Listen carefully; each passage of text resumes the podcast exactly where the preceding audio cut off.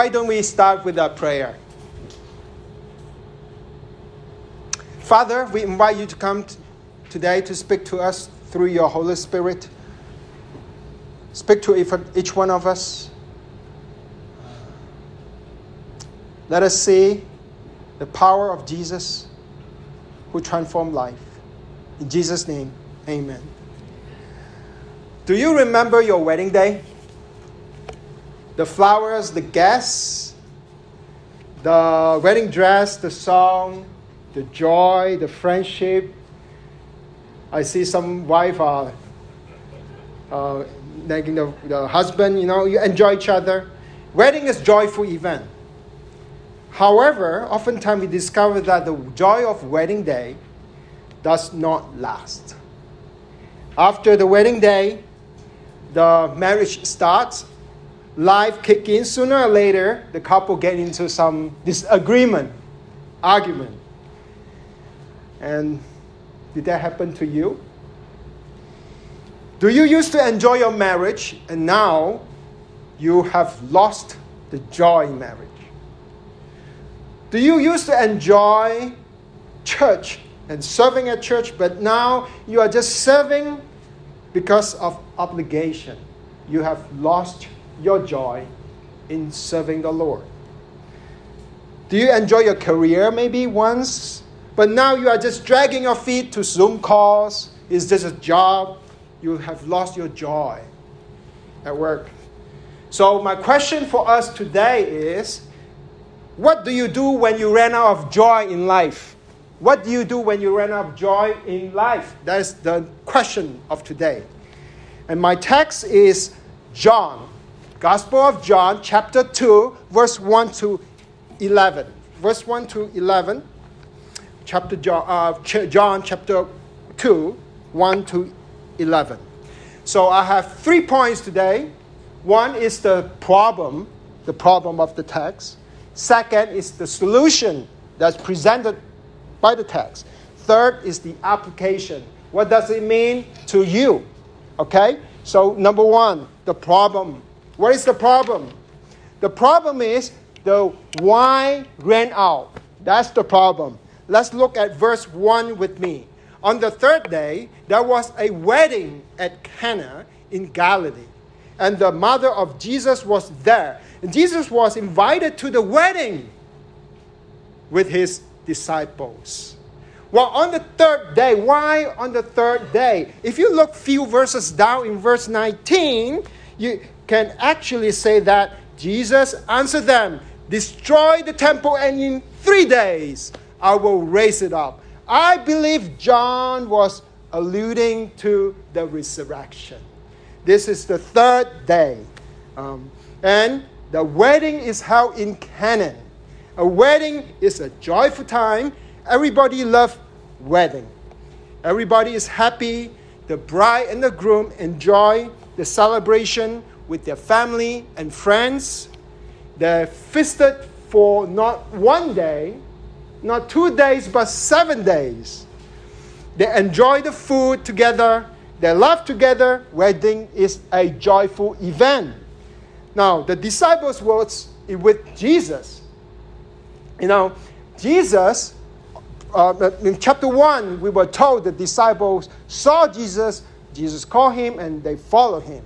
So, Jesus is going to use what will happen later today in this text to teach the disciples something about himself. What my question to you today is what are some joyful moments in your life? When you graduate from college? When you got your first job? When you, in your first few years of your marriage? When you first became a disciple of Christ? When you start to serve in the church? What is your most joyful moment in life? We all have some joyful moment in life. However, we live in a fallen world. Our joy does not last. All our all of us experience seasons of life where we lose the joy in our life. Let's look at the text with me in verse 3. When the wine ran out, the mother of Jesus said to him, They have no wine. The wine ran out. Wine is essential in weddings in Israel because wine to the Jewish mind means joy. In Psalms 104, verse 15, it says that wine gladdened the heart and oil made his face shine. Wine means joy in Israel. Now, the text says the wine ran out. And mother of Jesus went to tell Jesus they have no wine. Mary did not just tell Jesus a fact, she expects Jesus to do something. It's like the wife is saying to the husband, we ran out of spe- uh, uh, we ran out of spaghetti sauce. What does your wife mean? Go get some spaghetti sauce. it's like the Chinese wife is saying, we our rice bin is empty. Go get some rice. So Mary, the mother of Jesus, is saying, Rise, I mean, uh, wine, wine ran out. Thus, they have no wine. So in Israel, the wedding, uh, uh, the, the bride is the bridegroom is responsible to provide wine to the wedding. The, when uh, wine ran out, it is an embarrassment to the couple. Mary may be as well, and, and because wine represents joy. So Mary may as well saying, there is no joy. There's no wine. There's no joy. No wine, no joy. How about you? Maybe the Spirit is speaking to you today. Maybe you ran out of your uh, spiritual wine in your marriage. You used to enjoy each other, but now you have lost the joy in your marriage. Maybe you have run out spiritual wine in your ministry at church. You know, you used to enjoy serving the Lord, but now you just have no more joy when you serve God's people. You are just doing it as an obligation. Maybe you ran out of spiritual wine at work. You used to enjoy work, but now you hate your job. How did Jesus respond to his mother? Well, let's read the text in verse 4. And Jesus said to her, Women, what does this have to do with me? My hour has not yet come. His mother said to the servant, Do whatever he tells you. Well, women doesn't sound really respectful in our year. Uh, it's more like, uh, in the Greek, it's, it's better. It's more like saying, Ma'am, what does it have to do with me? You know, uh, but it's not usual, though, for a son to call his mom women, man. Why didn't Jesus call her mother, mother? Instead, he called her women. Because Jesus is entering into a relationship in this, um, uh, in, when, the beginning of his public ministry. What matters to Jesus is not that Mary is his mother, what mattered to Jesus is Mary believed that Jesus is the Son of God. And, and Jesus said, What does this have to do with me? Jesus mildly rebuked Mary. Jesus is saying, Why do you get me involved? My hour has not yet come. What does he mean by my hour? This is a word that is used by John in the Gospel that tells us this is the hour of Christ being crucified and resurrection. That is the hour of the crucifixion and resurrection. In John 15, uh, 13 11, it says, The hour has come to depart out of this world to the Father. In chapter 17 1, it says, The Lord says, Father, the hour has come. Glorify your Son, that the Son may glorify you. Well, Mary was thinking about wine, but Jesus was thinking about the cross. Mary is thinking about the wine, Jesus is, Mary, is thinking about the cross. How many times we only think about our problems? We seldom think about the cross in our life. How is the problems in our life related to cross of Christ? So the problem of the text is the wine ran out. What is the solution? The solution, that's my point number two. Point number one, wine ran out, no joy. What is the solution? Jesus transformed the water into wine. Jesus transformed water into wine. Let's read the text in verse 6. Now, there are six stones jar there for the Jewish rites of purification, each holding 20 or 30 gallons. Jesus said to the servants, Fill the jars with water, and they filled them up to the brim. And he said to them, Now draw some out and take it to the master of the feast. So they took it six stone jars of water. The text says each one holds about 20 to 30 gallons. How many gallons are there? Those who are good in math?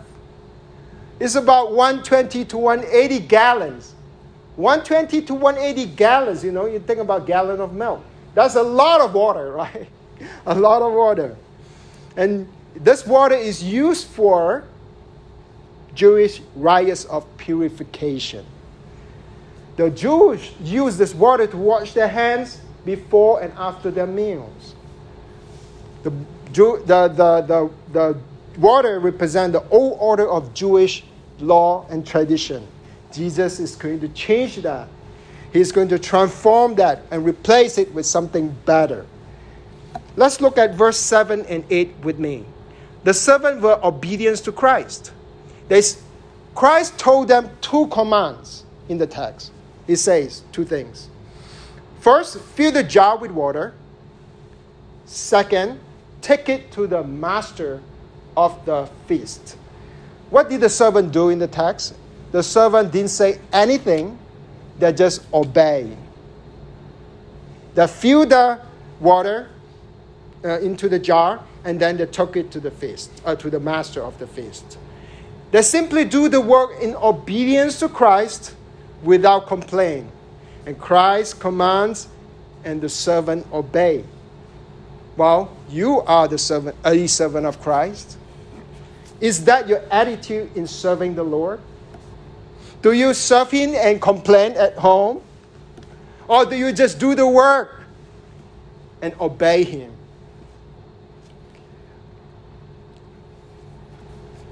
Now let's look at verse 9.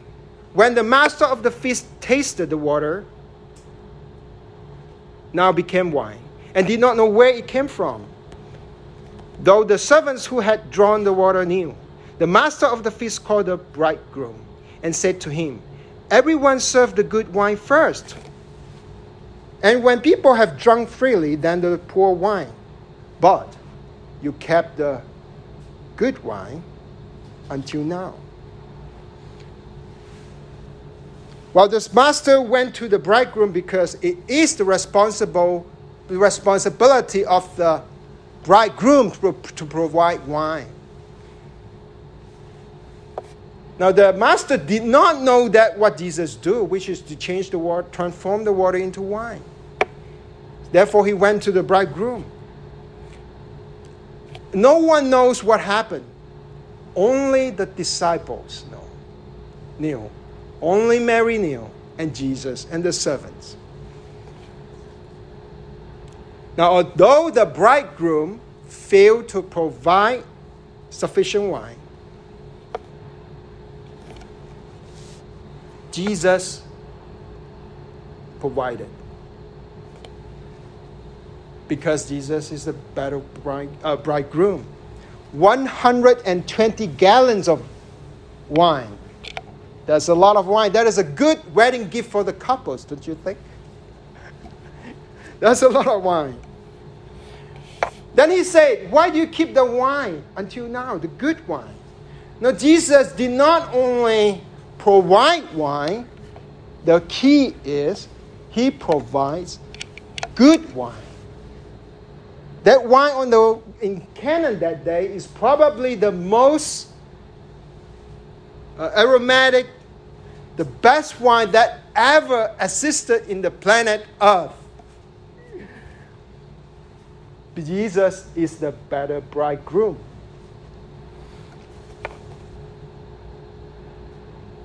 My sisters in Christ, maybe your husband failed to provide to your emotional needs. Now, when your husband fail you and you are disappointed, come to Jesus. Jesus is the better husband. When your husband disappoint you, trust in Jesus. Because when your deepest needs can only be met by Jesus. Maybe you think about CEC is lagging in so many ways. The leaders are not really providing to the church. You complain. We have so many problems. Our jar is empty. Come to Jesus. He is the better bridegroom. He is the bridegroom of the church. This is his church. Men and women will eventually fail to provide. But Jesus never failed. Jesus never failed. Ask Jesus to fill your empty jar. When you trust in Jesus, He will fill your emptiness with His abundance.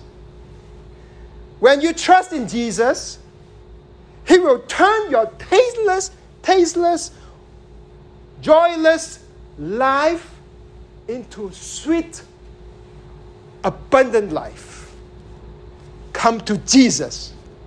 He is your real husband. Come to Jesus. So, what do you do when you run out of joy in life? That's our question for today. That's how we started the message. What do you do when you run out of joy in life? That's my third point. The answer of that question is the third point. That's the application of my sermon for today. When you ran out of joy in life, Believe in the transforming power of Jesus. When you ran out of joy in life, believe in the transforming power of Jesus. Let's read the text with me, verse 11. This, the first of his signs, Jesus did in Canaan in Galilee and manifested his glory, and his disciples believed in him. After this, he went down to Capernaum with his mother and his brothers and his disciples, and they stayed there for a few days. You see, John used a special word in the Gospel of John. He uses he used sign. Sign refers to the miracles that were performed by Jesus, but it conveys deeper meaning. This, the miracle is the transformation of uh, water into wine. But the deeper meaning is Jesus has the power to transform life. Jesus does not only has the power to transform physical things, he has the power to transform spiritual things. Why did Jesus did this miracle when Mary asked him? He wasn't really just thinking about the water and the wine.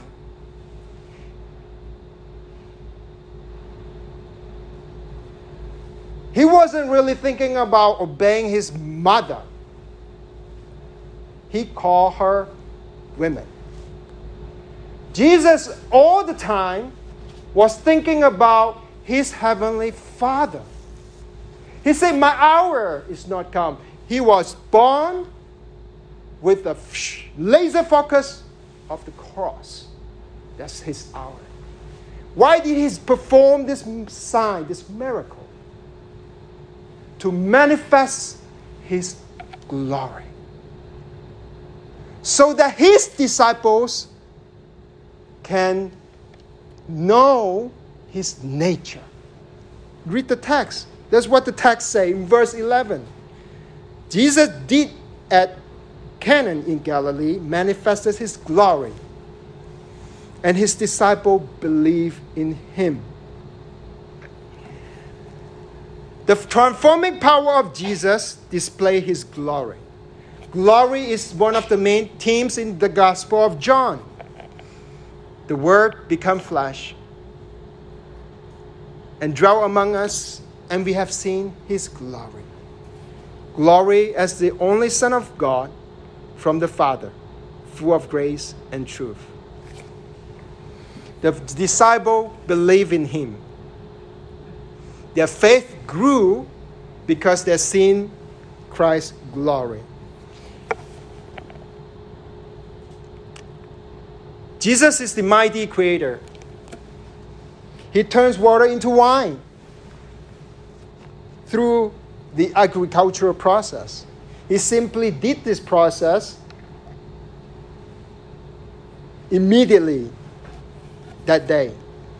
The first sign is a transformation sign. The point it points to the kind of transformation ministry our Lord would have. He would transform physical composites of water. He could also transform spiritual composites of humans. In 2 Corinthians chapter 5 verse 17 says, "Therefore if anyone is in Christ, he is a new creation. The old has passed away; behold, the new has come." Jesus transformed the Jewish purification of water into the wine of new creation. The old has passed away, the new has come. Therefore, what do you do when you ran out of joy in life? Believe in the transforming power of Jesus. Jesus is still doing miracles today. He's still changing water into wine today. Jesus transformed life. Jesus changes life. He continue to do that in your life today. The purification water only cleanses the outside of a person, but Jesus would transform us from inside out.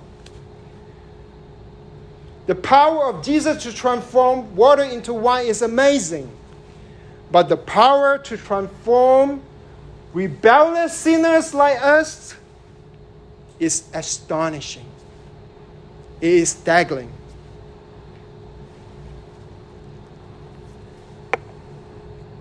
I don't know if there's any unbelievers here. I assume no, but in case there is, without Christ, your life is like tasteless water. You need Christ. You need Jesus. Believe in Jesus as a Savior, and He will transform your life from tasteless water into sweet wine. Now, most of us are Christians, believers. What does it mean to you? Believe in the, the transforming power of Jesus. Do you enjoy work? Do you want to enjoy work more? Believe in the transforming power of Jesus. Ask Jesus to transform you from inside out. Ask Jesus for the power to love your co-workers. Ask Jesus to reveal the purpose of his work. He doesn't just send you to this workplace for 40 hours of useless time. God has a purpose for you.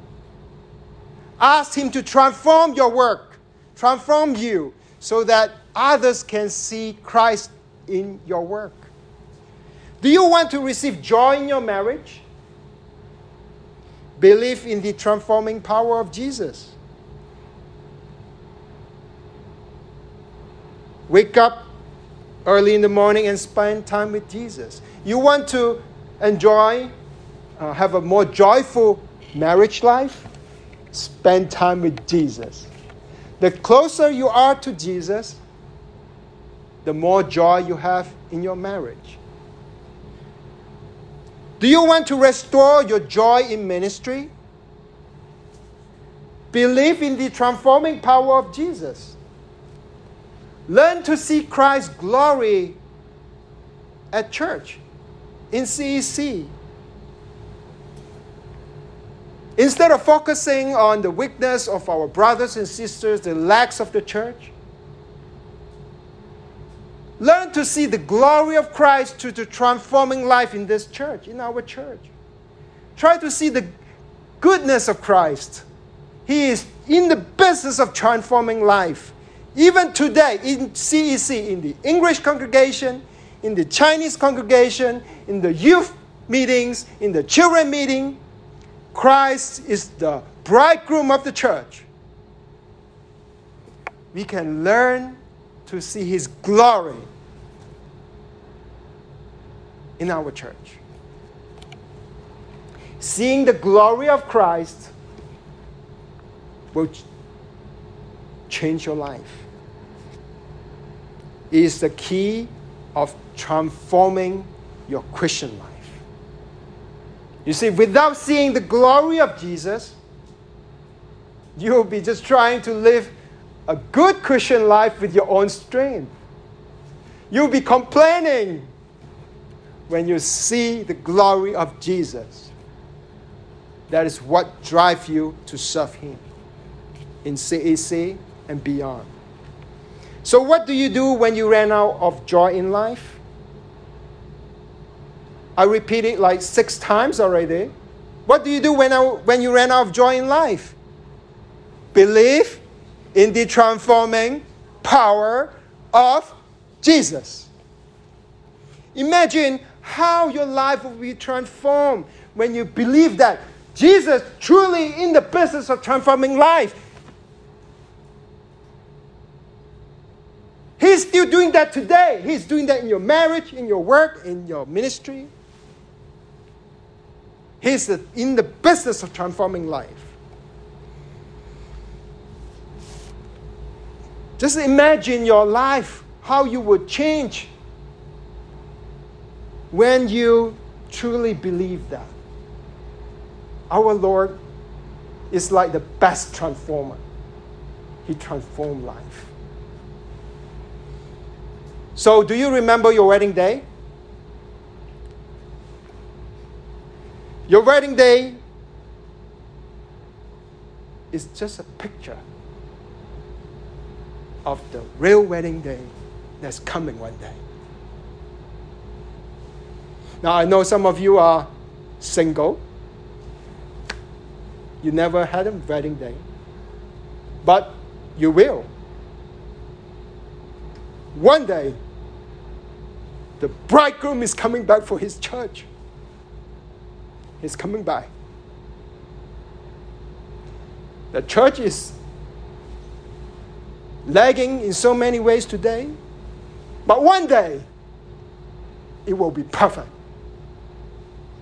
because the bridegroom is in the business of transforming life. Believe that. Let's pray. Lord Jesus, thank you. Thank you that we once lived a tasteless life. You came into our life. Our life used to be like empty jars. And you came and you filled us with your abundance. Lord Jesus, thank you that you are still in the business of transforming life. Lord, we want to be obedient servant like those in Canaan. We want to just obey you without complaint. But we can't do it ourselves without seeing your glory. So, Lord, will you help us? Will you help us to transform our life? Will you help us to see your glory in the life of our brothers and sisters in CEC? Will you help us as a church to look to you as our bridegroom.